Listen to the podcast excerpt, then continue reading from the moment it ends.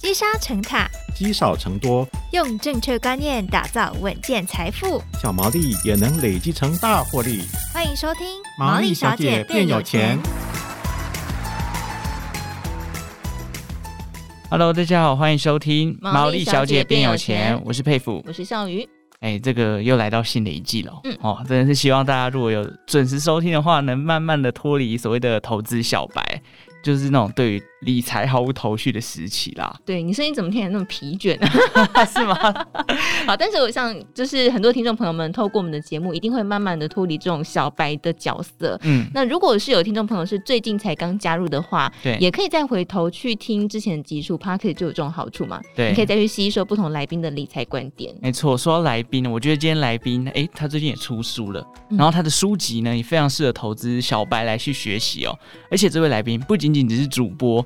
后来还考到了这个财经的证照，变成真正的财经专家。对，所以你看，我们包括口条啊，各个方面都要跟他学习，好像未来我们可以变成跟他一样的财经专家。嗯，所以我们今天赶快来请教他一些有关于投资理财的观念哦。让我们欢迎今天的来宾，财经专家叶芷娟。芷娟你好。Hello，主持人好，各位听众朋友，大家好，我是芷娟。还有开启电视台的声音的感觉，直接从 Podcast 变成这个电视台的哦。对，那我想先问一下芷娟啊，就是我们大家可能都是从一个投资小白起家的，那您是怎么样成为一个，就从投资小白变成一个拥有证券分析师执照的这种理财达人？这过程当中你做了哪些努力呢？其实我觉得每次讲到投资理财，最想要跟大家分享的一句话就是说，常常很多人觉得他要很厉害，然后才可以开始做理财。嗯。但我觉得其实是你要先开始了，才会慢慢变得很厉害。就是我觉得是第一个要先跟大家分享，就是你不能永远都一直在岸边看啊，然后你都不下场，这个是不行的。这是第一件事情。那你至于你说我是怎么开始学投资理财的呢？呃，我我在书上其实也有跟大家分享了我的那个。契机其实就是有一天我突然很想要帅气离职的时候，突然回过头来发现自己的底气还真不够，我觉得我的 钱居然只有就是一个月的生活费。那个时候，嗯，然后这件事着着着实实的吓到我了，因为我是呃传统军工教出身的小孩。所以我的父母亲当时给我的概念就是，我只要认真的念书，然后认真的工作，然后认真的升迁，然后我就应该会变有钱。那是我小时候被教育的，所以以前我也没有什么所谓的买股票啊、投资理财，甚至连存钱的概念都没有很够，所以我才会搞了，就是工作了三年，然后只有一个月生活费这种状况。嗯。那那一次事情给我了一个冲击，因为当我突然发现我的钱这么少的时候，找下一份工作的时候，我变得非常的急，因为我会知道说。呃，我如果不赶快找到工作，我就会断炊。但当然，我很幸运，就是因为可能也还年轻，所以选择的权的东西还比较多。可是换句话说，今天如果你到了四十岁啦，四五十岁以上，或许你就人家常常会说很可怕的是中年失业。所以总而言之，就是这件事情让当时的我突然觉得，好，我不能够呃这样继续下去，所以我才开始意识到说，我要练习。其实刚开始只是先练习存钱，嗯。然后练习存钱之后，再开始练习懂理财。所以我其实也一直觉得说，呃，口袋要有钱的铁三角，应该是你要先很会赚钱，就爸爸妈妈以前告诉我的那一套。那当然，你赚多了，你要存得下来。然后再来呢，你也要学会呃，去用钱滚钱来带一些财富。那是一个正的铁三角，并没有说谁多偏重一点。嗯，所以就是在那个慢过程，慢慢的从存钱开始去打造自己的理财的一个基础。所以这个过程当中，因为过去您是在财经呃电视台上班嘛，所以这个环境是不是也帮助你对于理财比较跨的比较大步，或是比较快呢？我觉得有。呃，我常常都跟人家说，你要怎么样学习理财，就是你去找一个，你去找一个说谈钱不会觉得别扭的地方。因为凭良心说，呃，我以前刚开始是在综合的电视台，所以综合电视台我们就真的就是新闻科班出身做新闻，我们好像不太会去聊钱，就你会觉得好像如果今天你突然跟同事聊钱，怪怪，不知道什么契机可以开启这话题，就是就会好像觉得，嗯，怎么觉得聊钱就是就是会觉得很矮牛，我不知道怎么讲这个词，就是很怪怪的。但是我后来在财经电台的时候，我突然会变成觉得聊钱是一个非常。自在而且很自然的一件事情。是，您，大家同事会聊，哎、欸，信用卡现在谁比较好，到哪一个券商手续费比较多，哪怕是股票，哎，今天怎么样？大家平时之间都会聊，然后聊钱变得很自在，所以我会觉得第一件事情，呃，当然不是说大家都一起去财经电台上班啦，就是，但你至少把自己丢在一个有，应该是说让自己拥有一个社团也好。朋友群也好，或者什么都好，你至少先把自己丢到一个跟别人一起聊钱，大家不会觉得很奇怪的地方。嗯，哎、欸，但我蛮好奇的，因为其实有一些人，就是比方说像我们这样子，可能对两个彼此之间会不会聊钱？今天我们才在聊，只会聊名牌啦。对，所以一般人可能只是说，哎、欸，我会去存钱，我会理财，我会去投资。可是比较少人说，呃，我要变成一个有分析师执照的人。对，你是什么样起心动念，决定要往更专业的路上去走？我觉得是两种想法。第一个想法是因为那时候是自学财经。所以自学财经，你就会碰到一件事情，是你会学的很零散，你会突然学一点技术分析，突然学一点基本面，突然学一点筹码，然后再学一点总经，你是很散的。那那个时候我就想说，我要用什么方法去把这个散的东西串起来？呃，你可以去学校、社区大学学了一个整整体的什么投资学课这样，但那时候的我想到的方法是，我想要用。考证照的时候，因为考证照它也是很多科目，所以它也是会逼着你必须要去做系统化的学习。所以那时候我其一的想法是我想要让自己系统化，把这些东西串起来，所以我用。考证照的方式，让自己可以系统化串起来，这是一个原因。第二个原因就是我前面不是讲了吗？你自己要有钱的三大前提是你的你要有本业，然后你要存得下来，跟你要投资。那对本业来说，我一直认为本业你要能够呃跟别人不一样，就是你要想办法给自己一个头衔。那个头衔不是公司名称，就说那个头衔并不是因为你在某某公司的经理、某某公司的主播是你的头衔，不是，而是。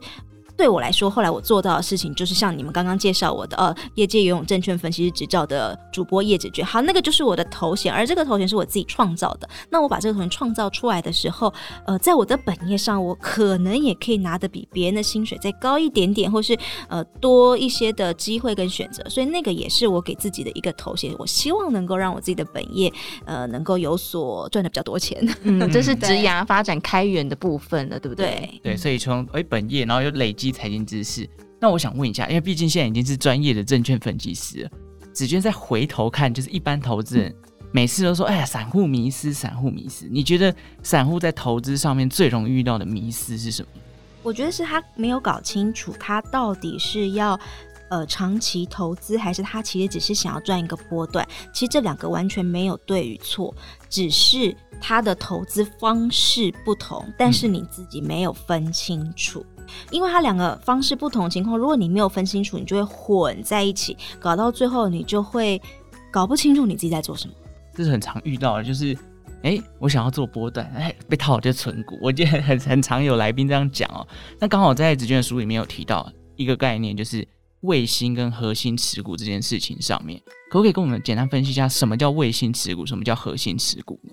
好，其实简单来说，核心持股我的希望就是能够早点退休。我想大家很多人投资理理财的初心都是希望可以早点离开当社畜的日子，应该是这样子吧。嗯。所以核心资产那个部分，我那时候给自己想法就是，呃，他要能够慢慢的长大，然后让我有一点底气，maybe 是下次换工作或者是直接退休的那个底气，就是我的核心资产。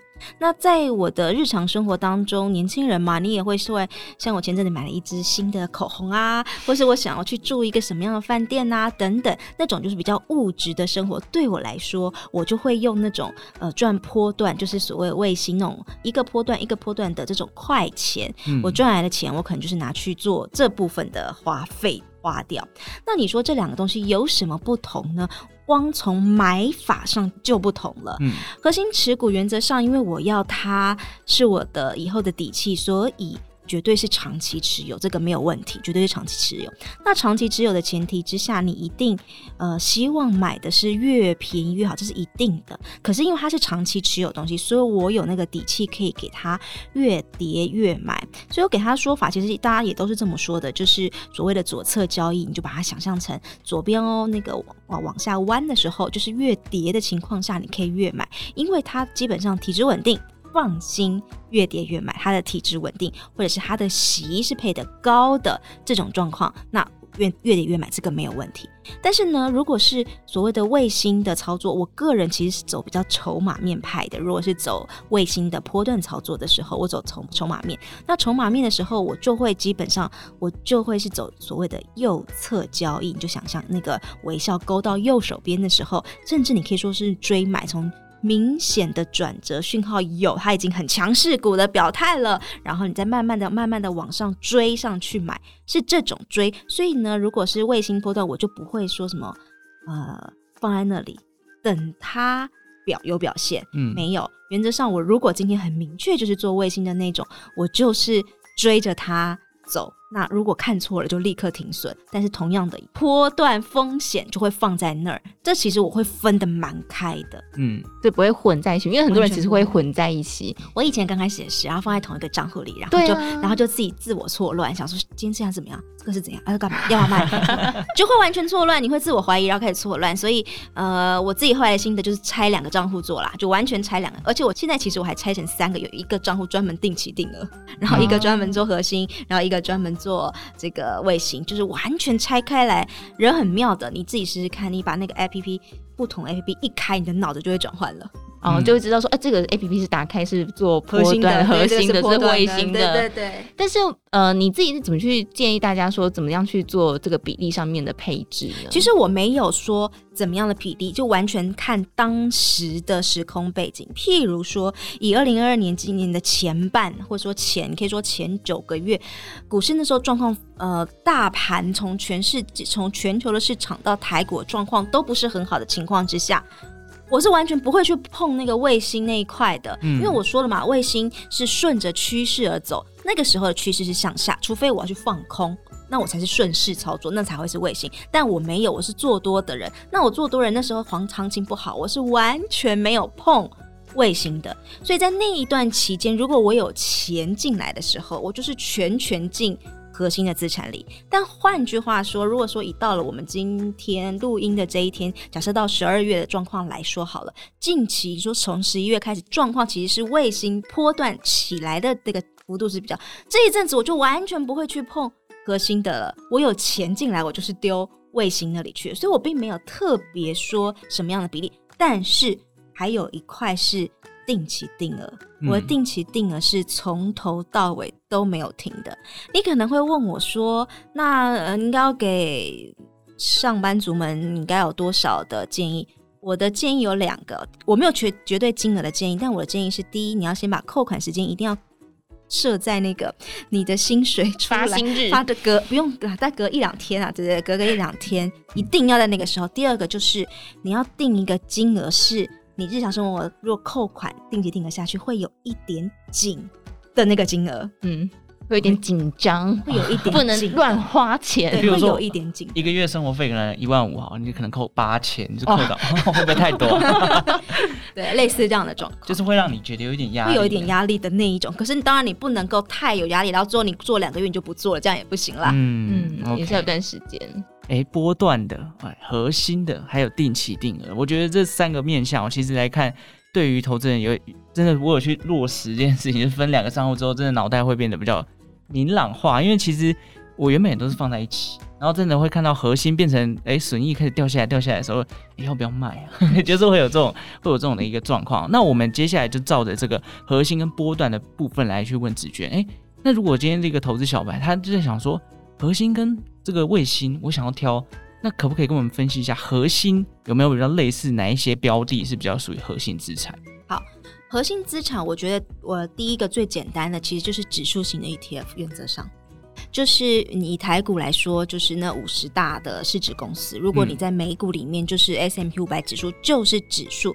为什么我会先说核心里面要先放一块指数的原因是，你会发现哦，呃，全世界的主流股大概每十年就会换过一批。你看你，你早期的时候，你可能是能以美国来说，你早期的时候可能是那些能源类股很强。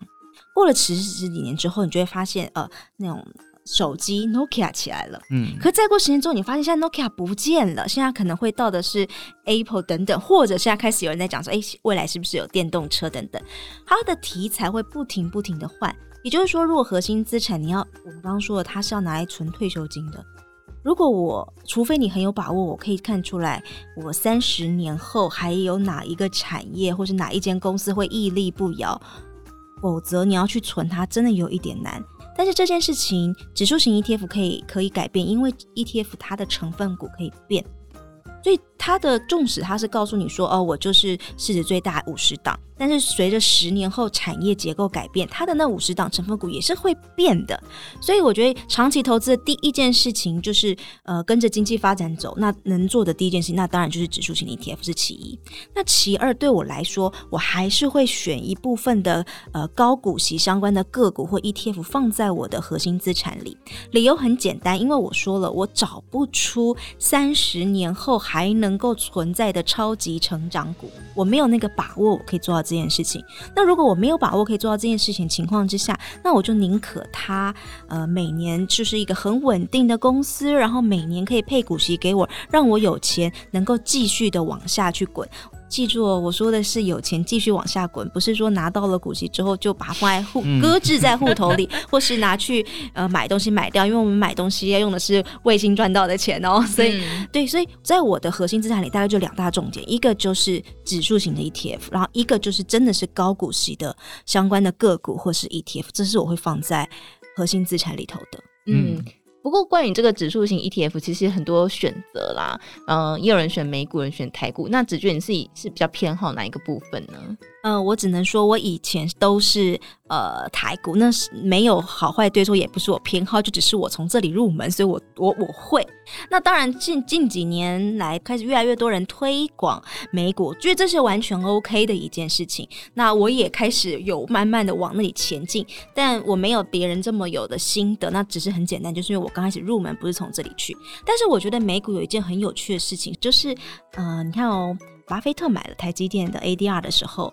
台湾人不是很嗨嘛？对。可是这个报告其实是三个月之后才公布出来的，对不对？嗯。可是你想，巴菲特在下单的时候，难道那些券商或什么会不知道吗？他下的金额这么高，诶，所以他的那些内部人或者是银行端的券商端的人一定知情。那为什么这个消息却没有被？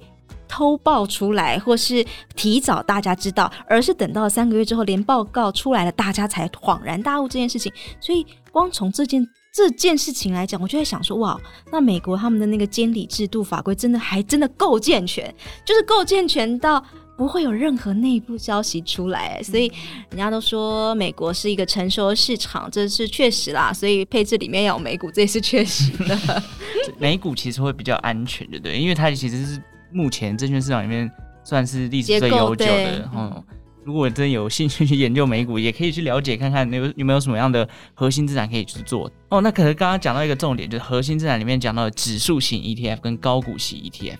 诶，其实现在大家对 ETF 越来越多，而且像去年或者是像今年，各种类似这种呃半导体啊、电动车这种主题型的 ETF 也出来了。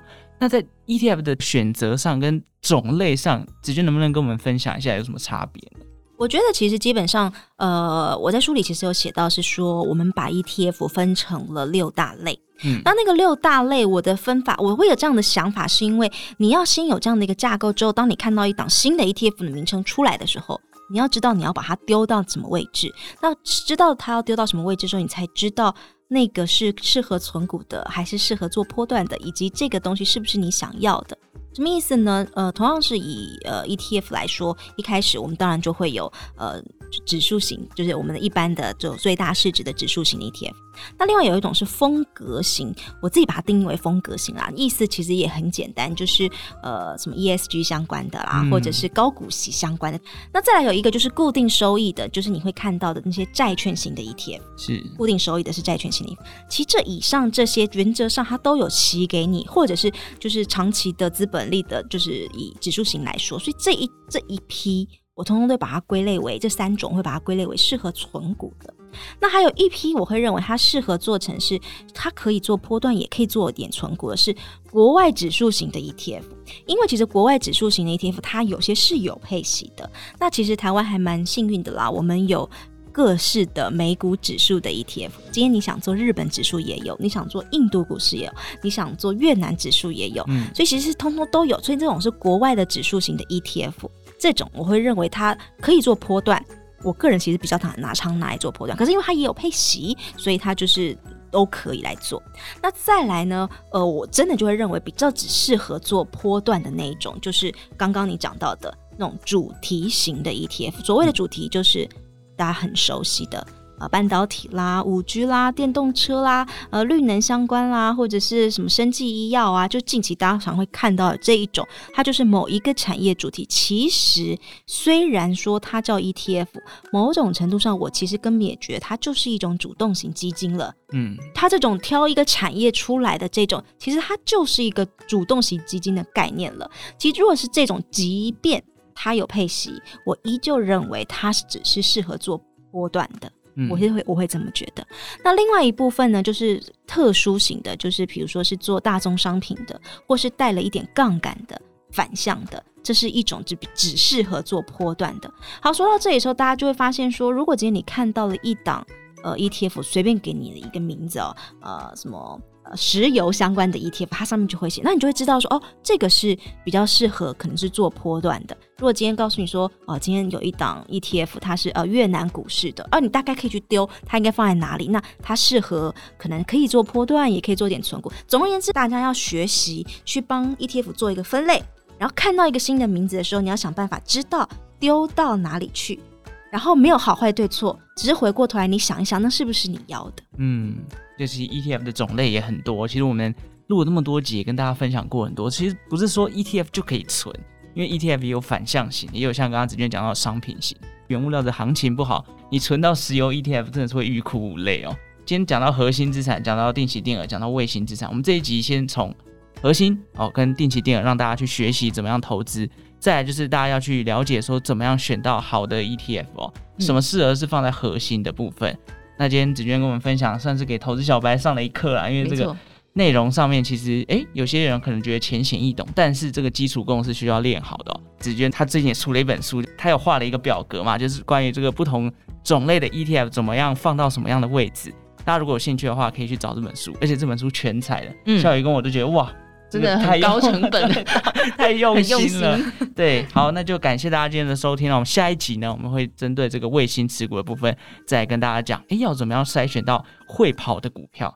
好，感谢大家的收听，也谢谢子娟今天的分享，谢谢。好，那如果喜欢毛衣小姐变有钱的节目呢，记得订阅我们的频道。那我们就下次再见喽，拜拜。拜拜。我是存股助理电子报总编辑谢富旭。衰退与高通膨是今年全球经济两大风险。我与缺右上、吴家龙、郭胜等多位投资专家，共同从总经情势、产业选股到股债配置，提出完整对策。二月十九日，金周刊存股战情会，我们现场见。点开下方资讯栏，找到报名链接，立刻报名就送价值一千元的存股助理三个月。